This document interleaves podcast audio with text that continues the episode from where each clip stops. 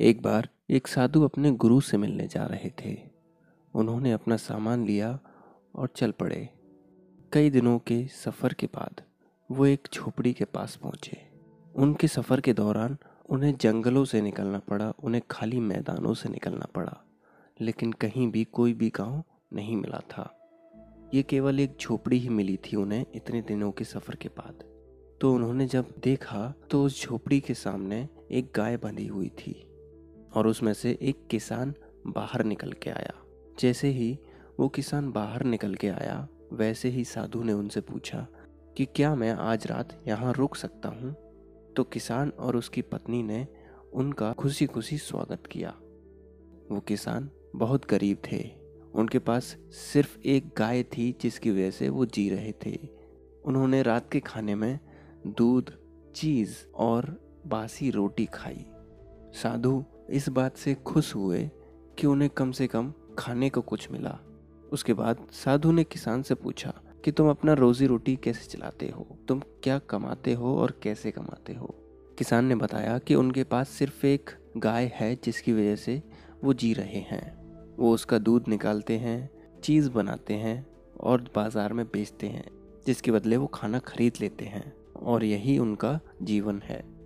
तब तक किसान की पत्नी ने बिस्तर लगा दिए थे और वो तीनों सोने चले गए।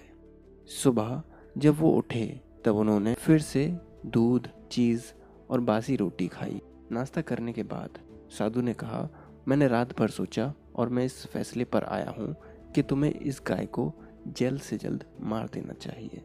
और इतना कहकर वो चले गए।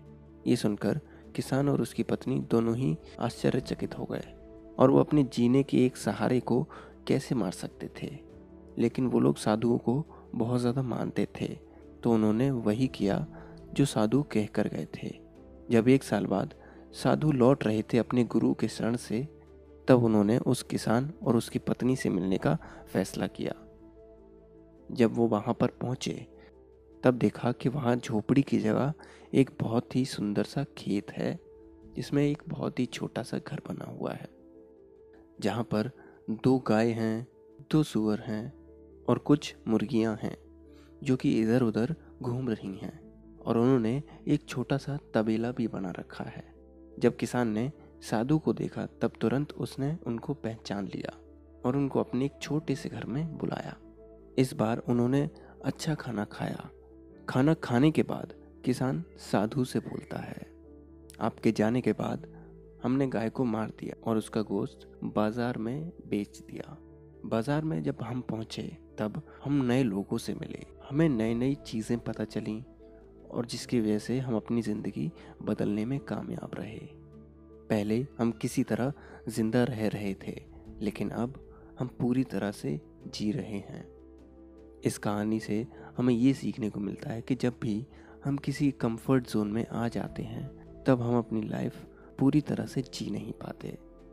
अगर कोई चीज़, कोई इंसान या आपका कोई आइडिया जो कि आपको आगे नहीं बढ़ने दे रहा तो आपको उस आइडिया इंसान या फिर चीज़ को जाने देना होगा। आपको, अपने आप को उससे अलग करना होगा। तभी आप जीवन में आगे बढ़ पाएँगे और अपने कंफर्ट जोन से बाहर निकल पाएँगे। हम कई बार अपने कंफर्ट जोन में सेटल हो जाते हैं इस वजह से क्योंकि वो सेफ़ होता है। जैसे अगर हमें एक जॉब मिल चुकी है तो हम उसी जॉब में सेटल होने की सोचते हैं, क्योंकि वो हमारे लिए सेफ़ हो चुकी है। हम ये नहीं सोचते कि क्या मैं इससे अच्छी जॉब ढूंढ सकता हूँ या फिर मैं अपना बिज़नेस शुरू कर सकता हूँ।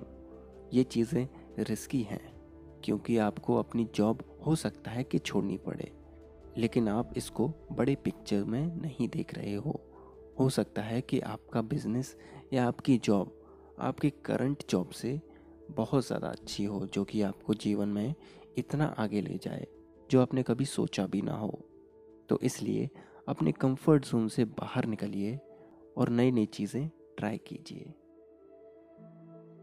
अगर आपको हमारा पॉडकास्ट पसंद आता है तो आप हमें एप्पल पॉडकास्ट या पॉड चीज़ों जैसी वेबसाइट्स पर फाइव स्टार रेटिंग देकर एक फीडबैक दे सकते हैं। इस कहानी के लिए बस इतना ही। अगले हफ़्ते फिर मिलेंगे। तब तक के लिए अपना ख्याल रखें और सीखते रहें।